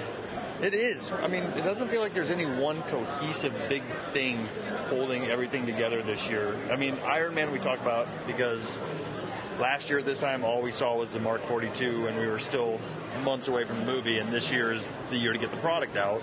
But other than that, like there's no big cohesive big thing to tie it all together. Well, you've got a lot of Cap and the Cap movie's coming out, but I thought we'd see more Thor. You are right. The comic cap and comic Red Skull now, you clicked it. I was like, that's a cool two piece, but now that you've said it, Cap movie makes all kinds of sense. But Thor is getting no love. It's Thor poor. So we're out here with Baron and Justin, and the Hasbro showing here at Comic Con's been kind of weird this year because I think the big piece of news, which was revealed in the booth, just I think they were talking to some website it got out on Facebook and Twitter is that the Marvel Universe three and three quarter inch line is changing names. I think that they want to be very clear it's not ending. We're still getting the same kind of figures. They're just rebranding. Like when Star Wars went from Power of the Force 2 to the Power of the Jedi, that kind of a rebranding. And now they're all going to be under this Avengers Assemble brand, which is the new cartoon. And guys, you two went to the panel. Any big reveals there? There's a few figure reveals that we'll get to, but I, I kind of want to talk a little bit more about what they said of why Marvel Universe is going away as a brand. And it's almost what they didn't say that it makes what I'm about to say make sense. Now, if you think about it, Marvel Universe has been around since 2006. That's well before Disney came along and bought up Marvel as a property. And at that time, there was really not a bunch of movies or anything coming out. It was Wolverine and the Marvel Universe. So now, after this many years being out there, like Arnie said, they need to refresh the brand. And I think it might have come down from Disney. They didn't say this implicitly, but it might have come down from Disney that they want their brands to be more movie oriented, more property oriented. The Marvel Universe is too big of an umbrella for them to want as just a single line. So to get stuff out to retail, also, the packaging hasn't changed at all since the beginning of the line. So Which re- I kind of like. Yeah, but to retailers, it's just, just old product, you know, and they don't know when to reorder, when it's new, when it's old, when it's a new wave, whatever. So from a collecting standpoint, this may clear the pegs out and help us get the new product out there that kind of makes sense. I mean, Target, Walmart, they're excited to get things that are tied into movies and whatnot. And I don't really follow TV series that much, maybe tying into the TV series as well.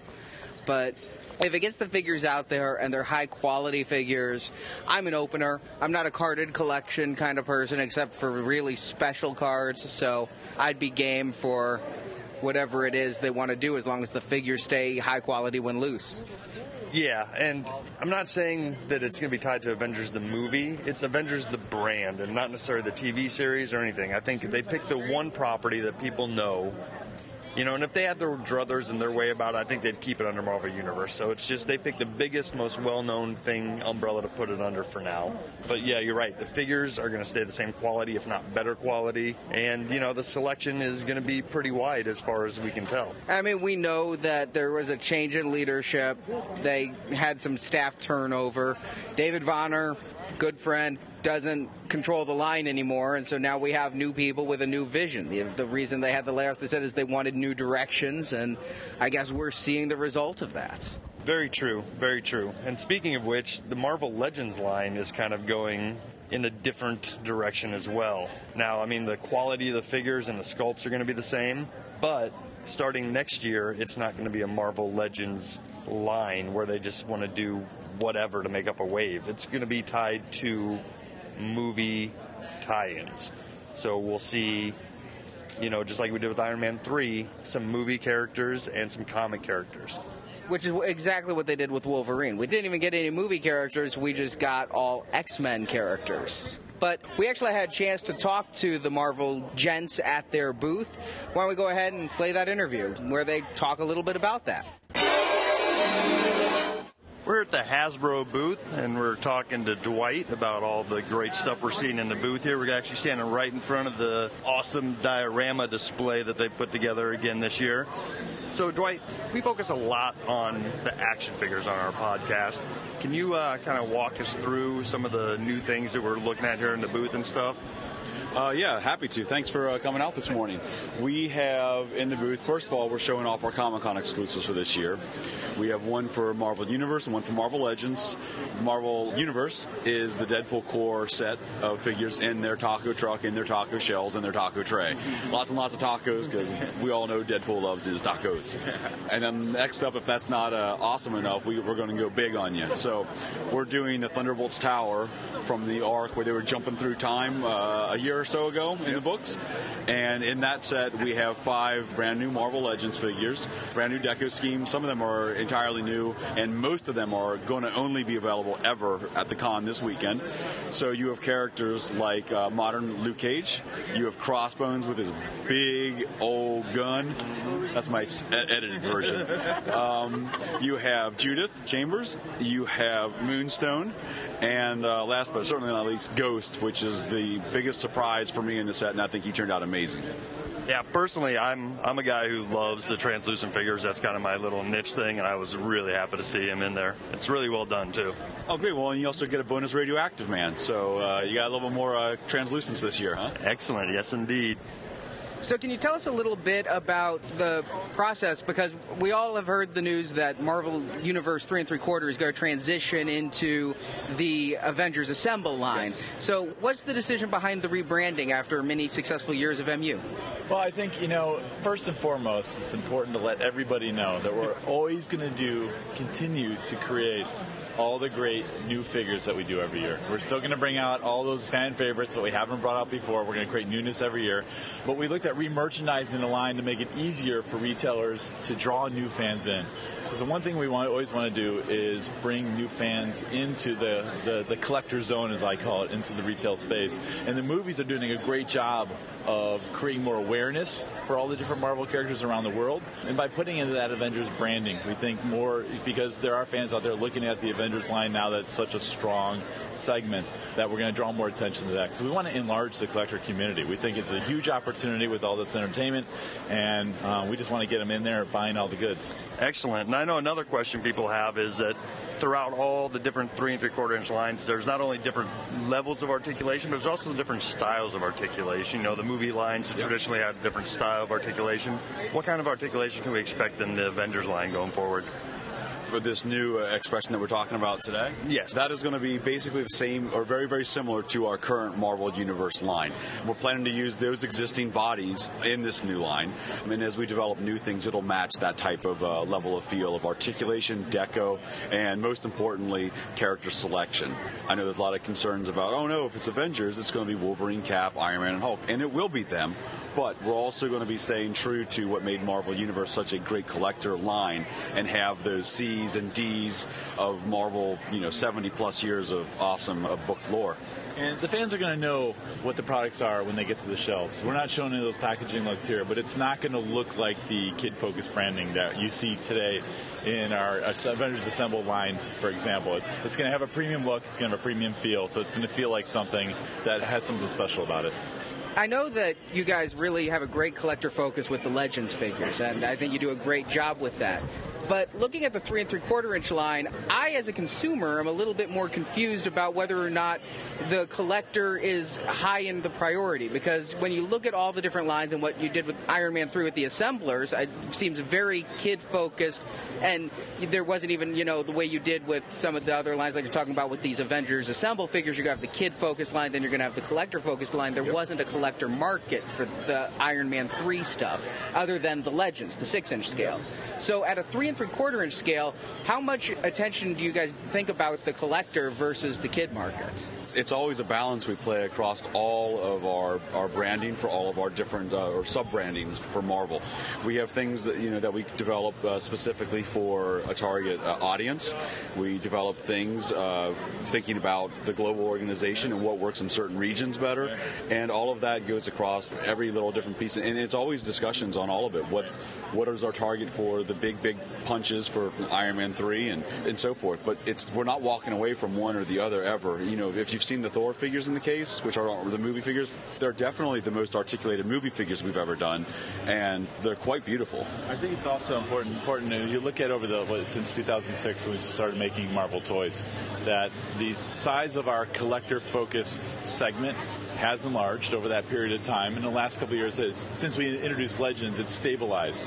But we've enlarged the rest of our Marvel portfolio so big that you could make the mistake and feel like, well, you're not focused on the collectors anymore. In, in reality, we're, we're continuing to focus on them, but we're adding more and more kid stuff because more kids are jumping into these brands.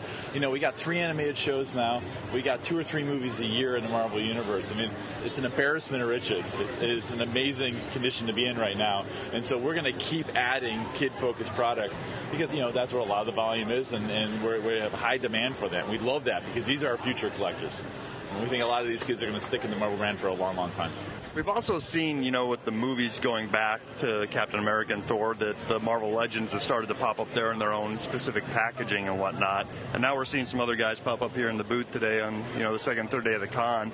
Especially, you know, in the Spider-Man, we got the new Beetle over there and stuff like that. Are those going to be tied into the different brands like we've kind of been seeing lately, or are those going to be more in the Marvel Legends packaging? We're going to we're, we're going to take a look at that. We're having a lot of success in our kind of movie branded Legends excuse.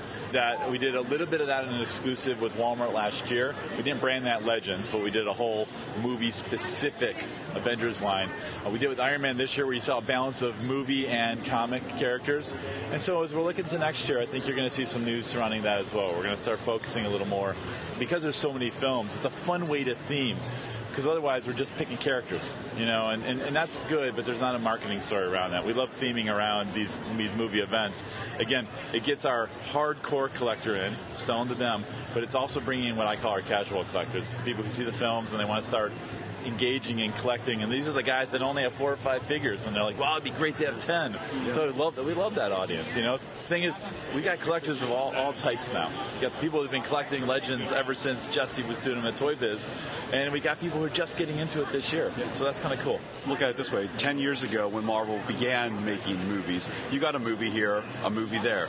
So there wasn't a whole lot of awareness to those movie type of characters, and now you're getting multiples every year. Fantastic, big, uh, you know, movies. So while in the old days the collector community was kind of like, oh, I don't collect the movie figures. Now they're becoming so more mainstream, and as you've seen in the books, Marvel is turning their classic versions into hybrids that kind of look more traditional to, or more like what you're seeing in the films. Is they bring these worlds together. It makes sense for us to bring them together to make a, a bigger story for us as well.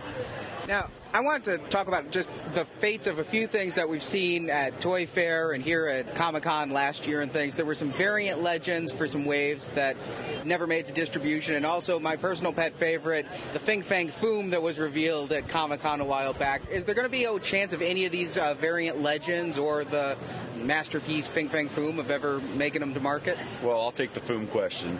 Foom is uh, is off the table for now. That was a concept we were kicking around for Comic Con a year or so ago, as you mentioned, and we just kind of felt that there was more special things to move on to, where that would have just been a straight up redeco. We've been very, very fortunate to have uh, the ability to develop some new things for you guys, like uh, Thunderbolts, you know, brand new characters for a brand new team, and we think that's a little bit more special than just another redeco for a big news bang here at uh, at Comic Con. We will, we always prioritize tooling up new if we can make it work versus just doing a redeco. And that, that's a priority for us. It's been a priority for me since I've been on this business. And it's not always easy to do you got to make sure you create the character that's going to drive the volume. That's what we use our Comic Con exclusives for. It's a great new way to tool up some new guys. But hey, if we see Fin Fang Foom in a movie, you never know. right, exactly. That would be awesome. That'd be awesome. And in terms of variants getting out there, we're often at the we now doing suffer because we benefit too, but we're at the whim of the retailers and their ability to flow through stock and make the right product selections. So we will make the product available to them. If for some reason, because of distribution, we can't get a variant out there, sit down at the end of the year, we look at what hasn't been able to ship this year, and we talk about how we can use them in a future edition. All right, guys, thank you very much for the time. We look forward to the presentation this afternoon. Our pleasure, guys. Thank Thanks you. for coming out. Take care.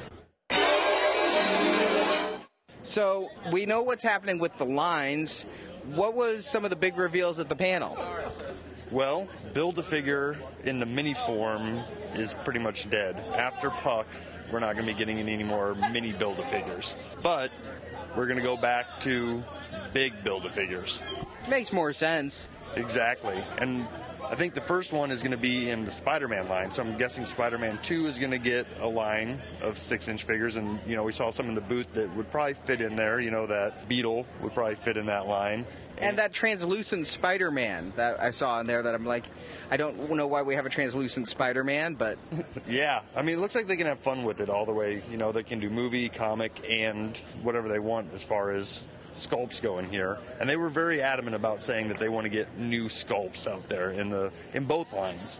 But the new build a figure, and they haven't showed us a wave or anything like that, but they did want to reveal one build a figure, and it's going to be Ultimates Goblin, and it looks cool.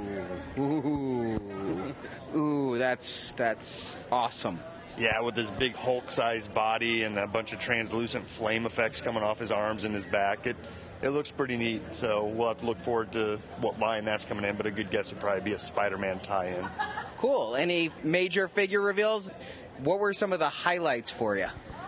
Nothing really earth-shattering that we haven't already seen in the in the booth. You know, I mean, you have Agent Venom, which is in there, which is I think that's that's a pretty big surprise. Who would have thought that that was coming down the pike? I think that's a cool one. They also showed working figures. Oh yeah, they had a really cool looking Red Skull and AIM Soldier, both looking like comic versions, but in the slideshow they were movie figures. So Are we talking legends or three and three quarter? that's in the legend scale. So it could be that they're doing a Captain America movie line for Captain America 2 in the spring.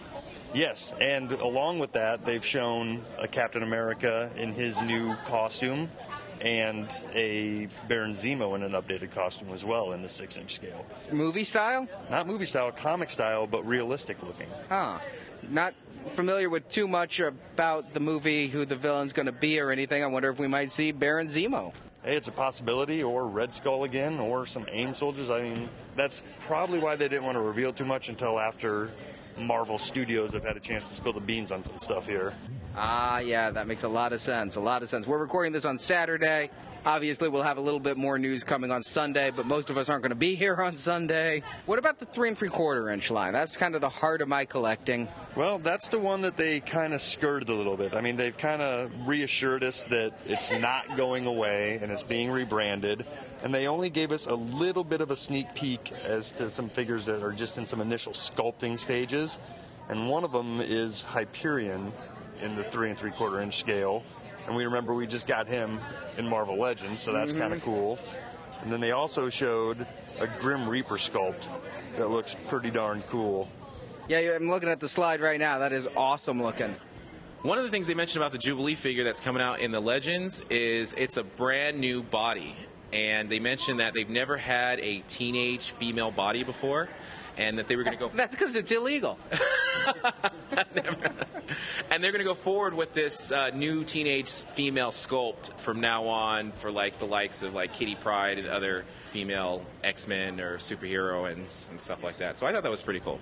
And on the other side of that, they've mentioned that other collectors have complained that the females have been too skinny in the past. And so they do have a new female body that I think they used in the Thunderbolts pack that we just got. I haven't had a chance to look at it, where the women are a little bit more voluptuous. You know, a little bit more of a donkadonk butt and a little stacked up top. And with that one, we're getting a black cat, Arnie. I have a question. How can they make the women more voluptuous? I really, I'm at a loss, guys, for what else they could do. Well, we're in California, and there's a lot of surgeons that specialize in exactly that type of procedure. Yes, but every female figure that they have always looks like there's two beach balls sitting on her chest. Well, what they tried to do was round out the hips a little bit more and make the waist not so tiny. So they look more like fitness models than kind of skinny monster high dolls kind of thing. Yeah, so more like what you'd see on Muscle and Fitness and less of what you'd see on Vogue. Is that what you're thinking? Yeah, absolutely, absolutely. But Black Cat did have a honky tonk badonkadonk. And they, Oh, they showed it. even. They showed it on the big screen, and I was like, "Gee, yes, yes, I would buy that figure." So what Barrett is saying is he likes big butts and he cannot lie. I was going to say they should have had Sir Mix-a-Lot there to introduce it. And then they also kind of announced that the three packs are going away, but there's a few more that still need to get out there. That Thor pack that we'd seen before, and then there's one other one that had, I think we'd seen this before as well. It's got Cyclops and Phoenix and Colossonaut or Jugglenassus. but after that, those three packs are going away for the time being. That's a shame. I kind of like the assortment that they got out. The Juggernaut Colossus kind of figure, ways they could get nice little variants out there that we might not have seen before. Exactly. The nice thing was, you know, they didn't talk about their crappy Wolverine and Spider Man and Iron Man little non articulated figures. You know, they threw up a quick slide of the, the Wolverine ones, but they didn't spend any time talking about any of those other things. So they know that the collector force behind their line is who they're trying to make happy, or at least At least at Comic Con. So, unlike some Hasbro brand teams, they know their audience at Comic Con. exactly. They know who they're talking to. Yeah, well, the one thing that I noticed about their, knowing their audience is when they showed that Wolverine, those Wolverine figures, uh, basically the figures that are on the the pegs now, uh, it was just major booing from the crowd, and they were kind of embarrassed, and they kind of tried to explain it off as playability factor for the child consumer. I think that's what they said. And then he went to go and say how awesome the Silver Samurai armor was, which got a little bit of murmuring. Were they going to start the booing again? So I, I thought that was pretty pretty funny. They know the audience. You know, they didn't spend too long on that, like Justin said. Yeah, they did. They covered the assemblers a little bit, you know, and they're pretty proud of the sculpt on the heavy lifting armor, and and we're going to also be getting a red snapper in that line too. So, but they also mentioned, you know, hey, it doesn't have the articulation you like, but the sculpts are pretty good. So they kind of glossed over that. And I gotta agree. I mean, they look pretty good for non-articulated figures. They look better than the first ones. They're definitely better. I mean, even myself, who kind of swore down uh, those assemblers, I, I would pick up that Igor and Red Snapper. Those those look really good. And he mentioned that that line is not for the collector. He tried to say it's for the purist. So if you want the armors that were in the movie, basically that's what he's trying to give you in the assembly line. But all in all, I don't think it's time to push the panic button on the Marvel lines just yet. They've got a lot of stuff coming out. They even talked about not distribution, but case packs. They come from the times when Toy Biz was putting waves out there, and they would put all the figures in the wave out in a case, and also both variants. It talked about no more of this variant's going to ship later. Both variants are now going to ship in the same case. Thank God. Yeah. Yeah, it might make it a little harder initially to get your hands on it, but overall, at least they'll be out there. Looking at you, Blade. Looking at you. exactly. No word on any of those variants that we've seen in booths before, how they're going to get them out or where they're going to get them out, but they're made, and I can't see any reason why it wouldn't end up, you know, on Amazon or some other online exclusive at some point. Yeah, they've got some cool looking figures in the booth and in that diorama. It was just amazing to go down there and look. I mean, seeing the translucent Spider Man, the Jubilee Legends figure, all kinds of stuff coming down the pike, and they just keep putting out more. I have to make that a constant stop. One thing that was missing, and they said only two now. I remember how there was three Jean Grey variants that, for a while there. They were looking at the one with the ripped T-shirt. Uh huh. She's MIA. I don't think we're getting that one anymore. Ah man. That's all right. If you had to cut one of those Jean Greys, that's the one I'm probably the most okay with not having to see. One thing I didn't have time to ask them, but I just think they should have done is these variants. Make that another Comic Con exclusive. Give us the Thunderbolts, but you've given us three for quite a while. Give us the Lost line. Give us the Lost Wave in a box. Yeah, that'd be great. You know, if, if they can't find anybody by this time next year, just throw all of those variants that never made their way out there, along with any build of figure pieces that might have come with them, into an exclusive. I'd be happy with that. They don't have to repackage them if they have them on a card. Yeah, exactly. Don't even have to slap a sticker on it to make me happy. Just let them have it. Well, great. Thanks for that info, and we will have the entire Hasbro presentation for our listeners next Wednesday. And so, looking back at the con, there's also a lot of little things. I finally got to see Munnys and Labbits in person. Did you hit that booth, Justin Kidrobot? Yeah, I did see them, and they're they're kind of what we thought. Which one's the bigger one? Is that the the Labbit, the bigger ones? The Labbits are the rabbits, and the Munnys are all different sizes, but they're all Munnys. Right, right, right. the Labbits were bigger than I thought. That just clears it up, doesn't it, Justin? you know exactly what he's talking about now, don't you? Crystal clear. Yeah, they are what they are. You know, they're they're vinyl and they're Marvel painted. I'm sorry, but the Wolverine one is just disturbing. It just there's something really wrong with it, and it's it's creepy. Here's what I found funny is I was talking to Adam Hughes. You can hear an interview with Adam Hughes over on our Star Wars Action News coverage of San Diego Comic Con. And he was telling me when designing a statue, it has to be able to be something you look at from 360 degrees. You shouldn't have to put an X tape on the ground and say you look at it from here. But with the Labbit, that was the case with the Wolverine because when I walked up to the booth, I'm like, oh, it's off to the right. It's kind of to the side. It lo- doesn't look like he's regurgitating his claw. Then I took one step to the left, and oh, he's regurgitating his claw again. Yeah, they're they're weird little things, and I'm not sure how those are going to sell because I know the Vinylmation is very much like the Lego thing, where they need to follow the rules that they set up. And generally, with you know these vinyl things, it's you don't pop more stuff on there. You, you paint it and, and let it be. Keep in mind, these aren't painted. These are stickers on the Munnys. The Labbits are painted, but the Munnys are stickers. And I know I'm probably there's like a Labbit fan out there who's going to get mad at me, but the Labbit looks like something you find at a craft fair at a church. If churches didn't hate comic books as the people out front tell me they do. Well, you know what I mean. It looks like you're going to like some street fair with craft stuff and beer and everything, and that it looks like somebody who thought I could paint a Wolverine on this. People like this claw thing. I'll put one here. It just looked like that. It looked homemade. Oh my god, we are totally getting like a garden squirrel, you know, those stone ones, and painting them up a squirrel pool now. nice. Yeah, I was gonna say it does. It definitely has an Etsy-ish type of feel to it. I did talk to the guys at Kidrobot because one of our listeners did write in and say we didn't give him a fair shake. And so I asked him, I'm like, so if I put the stickers on and I give Venom a lazy eye, can I fix the stickers? You know, that's my big question. And he goes, the stickers can be, you know, removed and re-adhered a little bit, but you do it too often and you're going to lose your glue. Yeah, and a lot of these vinyl things come in blank versions too, so you can paint them up however you want if you wanted to go that way. So I think the stickers is kind of like a middle ground into that foray of vinyl collecting. That's true. I hadn't thought about that. Somebody who's talented, not me, wouldn't need the stickers. Yeah, that's that's what it feels like. It feels like a middle ground. I, I don't want to spend the time to paint any of those. That's quite a bit of work. I also stopped by our friends at FX Collectibles, and they had on display the same Marvel items they had before. And I talked to them, and I'm like, guys, last year at Comic Con, I bought your Captain America posters. And I have spent a year looking for a frame for those posters that didn't cost me 10 times what the posters cost. Did they feel bad for you? They understood. What they actually told me to do was cut it. They said that they extended the posters because it is not a true prop replica.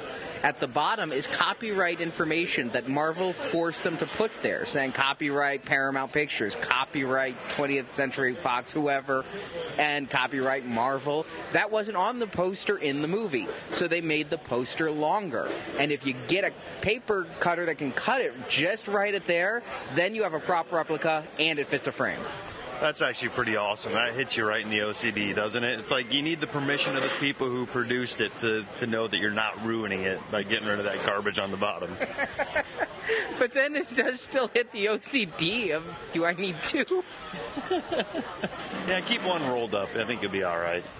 I got to see that cap shield again, and after last year's C2E2 auction of Doom, I did ask them. I passed on the Thor helmet, I passed on the Thor hammer, but a cap shield and a shadow box could be pretty awesome. But if there are other collectors out there like me who've been waiting for that cap shield, better start saving your pennies now and also sitting by a computer. They had quality control issues with their China factory, and they are not able to get this made in China to the quality that they want for their prop replicas. So, these will be handcrafted by an artist here. They are all molded from the original prop. They took the original prop and cast it. This is as close to the original prop as you will ever get. And then, like the original prop, hand painted. But had the Chinese company gotten it right, it would have been like their other props in the $500 to $600 range. But since you're getting a hand done collectible, first it's going to be limited to 100 pieces. They're only going to make 100 of these. Yikes. I, you know, this is starting to sound like you're going to drop a big bomb of a price on us, and I'm hoping it better be made out of adamantium at that price. I thought that was vibranium. There's a vibranium. I can't keep my uh, fake alloys straight. You can't keep your anium straight. Symbol of American power, made in Wakanda. so, are these going to be resin? I believe so. I didn't ask about the material. It has a metallic look to it, but I think it's going to be resin with the leather straps on the back. It is a prop replica, so it will have the back and front. But the cost. I asked them to ballpark because they're still trying to figure it out themselves. The ballpark was between fifteen hundred and two thousand dollars. I think Justin just had a stroke. His half of his face just like stretched and distended. you know, as cool as it is and how iconic the shield is, I just, you know, 1500 to and upwards is just out of my price range, I think. I'm not sure that I can ever justify that, but by the same token, I'm not ruling it out. The limited nature makes it a you snooze, you lose kind of item. Truthfully, if you look at it as an investment, I think the shield ounce for ounce will go up in price more than if you bought that much gold. Yeah, very true. You also have to be careful because, you know, with some of the teaser posters floating around here for the new Cap movie, they're showing a really, really heavily battle damaged shield sitting out there. And that, that one's probably coming down the line at some point, too. But not this level of quality, I wouldn't think. If FX Collectibles tried and tried, and they've spent two years working with Chinese companies and they just can't get it done, this may be a road they don't go down again. Wait, but if it's they've already got one that's pristine, and then there's a battle damage shield, this is really easy to fix. Yeah, you drop it. Exactly.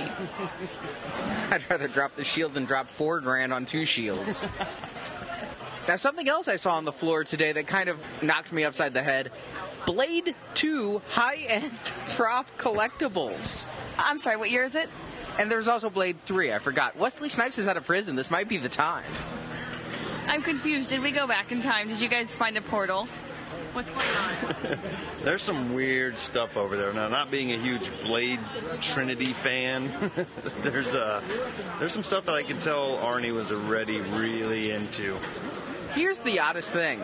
They're making a whole bunch of Blade collectibles. There's no Blade. It's like they don't have the Wesley Snipes likeness. Yeah, or his iconic weapon. You know, that would be kind of cool. They made that way back in the 90s. I remember we had a knife shop in our mall that had like the Rambo knife and all kinds of movie knives, and they had the blade. I'm not even going to try to pronounce it, but the the weapon of choice. But here, they have life-sized busts of Reavers and Drake. Not Drake as the human form, that guy from Prison Break, but Drake, all like Prince of Darkness Drake. They were really, really impressive looking. I have no idea what market is sitting around going, I've been wanting a life size Drake. I want to spend a $1,000 on Drake. I've never met that person. Okay, I'm really glad to hear that because I was kind of worried that you were going to go the other way on this. Yeah, that'd be really disturbing to have in any room in your house. I mean, it's very detailed and very gory. But I really dug the premium format looking statue they had there. He had some nice leather pants on. That Reaver statue, that one I could understand a lot more than the life sized busts. The life size bust of the Reaver was pretty cool too. It was cooler than Drake for sure because it had that mouth tentacle that comes out, the second set of jaws, the mandibles all open wide. But yeah, they did a statue. It might be one third scale. It looked a little bigger than a premium format, but it looked really nice, really detailed, leather pants. Again, I like Blade 2. I bought the mini bust of Blade 2 last year here at Comic Con, the Gentle Giant did. And I thought that was kind of weird, but it was Blade 2's first time out on Blu ray. I know Blade 2 is a Guillermo del Toro film, Blade 3 isn't. And I don't find a lot of people who love Blade 3. I'd like to know the market for this, the people who want to spend thousands and thousands on Blade sub characters. I really think that you just need to hold out here because what's going to happen, because these movies are how old? Blade 3 came out, God, was it a decade ago now? No, Blade 2's about a decade old. Blade 3, six, seven, eight years. Here's what's going to happen you're going to get some Howard the Duck stuff. You know what I said to Justin when I'm looking at these is, "Hey Justin, you've got your camera out. Do you mind taking some pictures of these things I'm going to get for a steal on eBay in two years?" Those were his exact words, actually. Wait, so that means you're going to buy them? Listen, if I could get that Reaver full size bust for fifty dollars, and I don't think that that's a far stretch because I don't see them being a lot of Reaver collectors, then I absolutely would. But I've seen this company before. I'm blanking on the name, but the Enhanced podcast, you'll see the logo in the pictures. They did a Darth Vader that was third scale and it was in the eight to ten thousand dollar range. So I'm thinking these Reavers are easily going to start at four thousand and go up because they don't have any electronics. They're just extraordinarily finely sculpted. If you are that Guillermo del Toro Blade fan, well, you got what you've been waiting for and been dreaming about for years, but it is very, very strange. It just seems so niche. It is as weird as if somebody just went Howard the Duck and all of a sudden came out with a $10,000 Dark Overlord. And yes, I would remortgage for that. That's a scary thought. I'm not going to say what I'd pay if they did the premium format Leia and the dock bed scene. And finally, Diamond Select, they had some new Minimates out on display. Always solid stuff. Check out our Facebook page for news on that. And they did put out a new Diamond Select figure. This is my first in person look at the upcoming Thor. It has a tremendous likeness. As good as that Wolverine was for the Wolverine, is as good as the Chris Hemsworth is for the upcoming Thor and Diamond Select. Yeah, it's actually pretty impressive, and you know, those are also out of my scale that I collect in that line. But I also got a peek at Silver Surfer that's coming out soon. Did you see that in the in the booth? Oh yeah, yeah, I saw that one. I think they showed that at Toy Fair, but I couldn't photograph it then. Ah, yeah. And you know, looking at it, it's Silver Surfer. It has some of the articulation issues that I was a little concerned with, but it's it's good looking if you're into the Diamond Select line. They had a space for Jane, but Jane was not out at least any time that I was by the booth. I wonder if they're going to put her out on Sunday afternoon. Unfortunately, none of us can be here on Sunday. So, what was the high point of the con for each of you?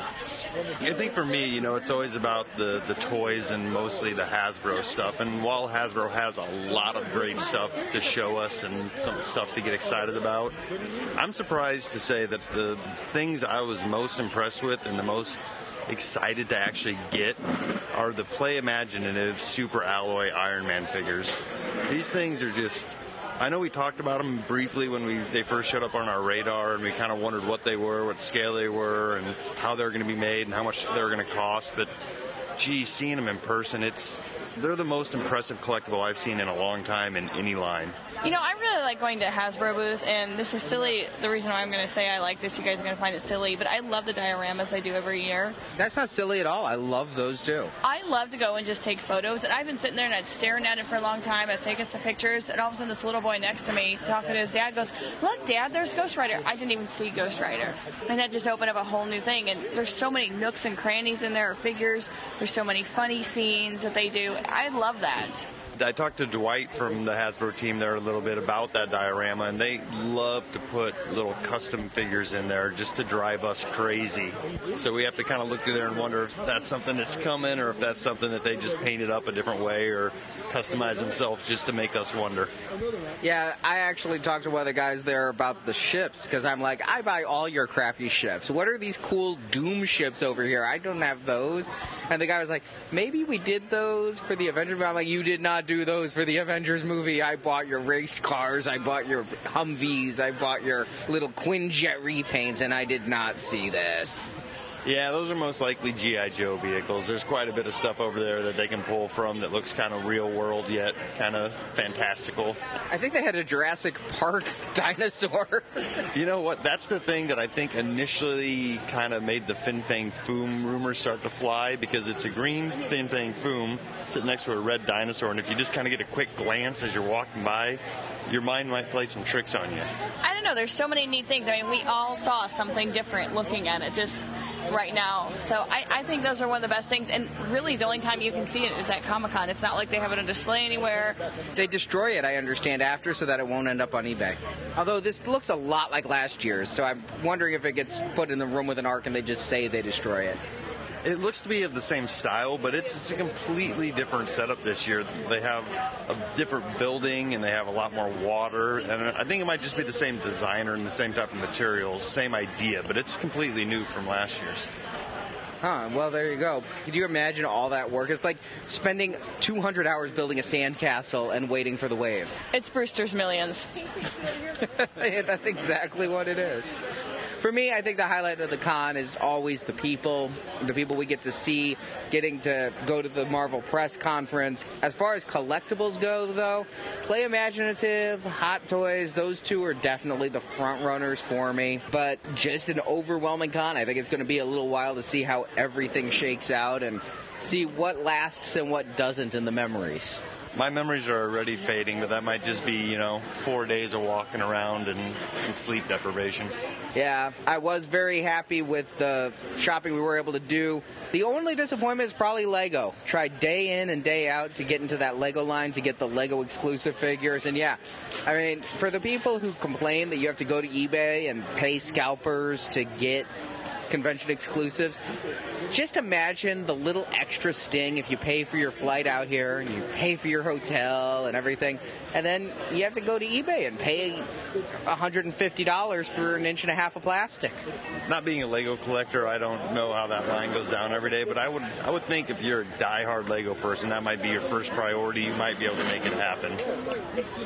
Didn't you go to eBay for those? I had to last year because I didn't know about them. This year, I made it my second priority and it didn't happen. If it was my first priority over Funko, I did Funko instead of that. And then I did, we did a fan breakfast for Star Wars on Friday morning, so that prevented me from getting there. I had interviews. So the days that I made it my second priority never happened. If it was the only thing I wanted, maybe. But then again, maybe not still. It's one of those things. I'd have to say my best buy at the con. I did get that Adi Granov commission I was talking about before. That is clearly the thing I'm happiest to take home. I missed out on Lego. I got this thing, an original piece of work, the Mark V. It is completely awesome. It has all the detail as far as the line work and everything. Maybe not all the colors because it's not computer colored, but all the line work that he puts into even his variant covers. This thing is definitely be something that I hang above the Hot Toys Hall of Armor to centerpiece that.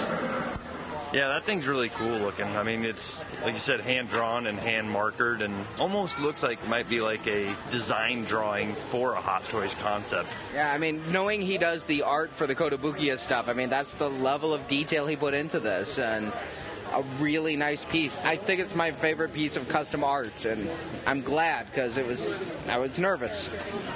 The next week we won't have a studio show, but we're going to bring you the entire audio from that Hasbro presentation, along with the enhanced podcast having the slides. And then in two weeks, Justin, you're going to be on your own. Marjorie and I are taking a vacation. It's on you, no pressure. hey, none felt. You know, I'm going to be joined by Jeff and Jerry, and we're going to we're going to kick back and talk about everything that we've seen and heard about this week at Comic Con after it's had a chance to wash over us and sink in a little bit more. So, all that and more on the next Marvelicious Toys. Thank you for listening to this episode of Marvelicious Toys. If you enjoyed this podcast, please help our show by leaving a positive review for the show on iTunes. There's even more Marvelicious content at our website, marvelicioustoys.com. At the site, you can see pictures of the products we discussed, find checklists for Marvel toys, talk and trade with the Marvelicious forums, and much more. It's all at marvelicioustoys.com. We want to hear your thoughts on Marvel collectibles. You can leave reports of your latest toy finds as well as product reviews on our voicemail at 803 Marvel 4 or email an MP3 or iPhone voice memo to show at marvelicioustoys.com. Marvelicious Toys is produced and edited by Arnie Carvalho. Marvelicious website design by Jason. Graphic design by Justin. Website photo editing by Jen and Jeff. Podcast enhancement by Andrew, Shane, Daryl, and Barrett. Announcements by Brock. The Marvelicious theme song, Bam Pow Kablam, is composed by Joe Harrison. See more of Joe's work at www.starwarsfanworks.com slash lionsmouth. If you also like Star Wars, Star Wars collecting is covered weekly at our other podcast, Star Wars Action News, which you can find at swactionnews.com. Marvel Comics and all that the Marvel Multiverse contains are the intellectual property of Marvel Entertainment Incorporated, a subsidiary of the Walt Disney Company, and no infringement is intended. Marvelicious Toys is a Venganza Media production, copyright 2013, all rights reserved. And no part of this show may be reproduced, repurposed, or redistributed without the written permission of Venganza Media Incorporated.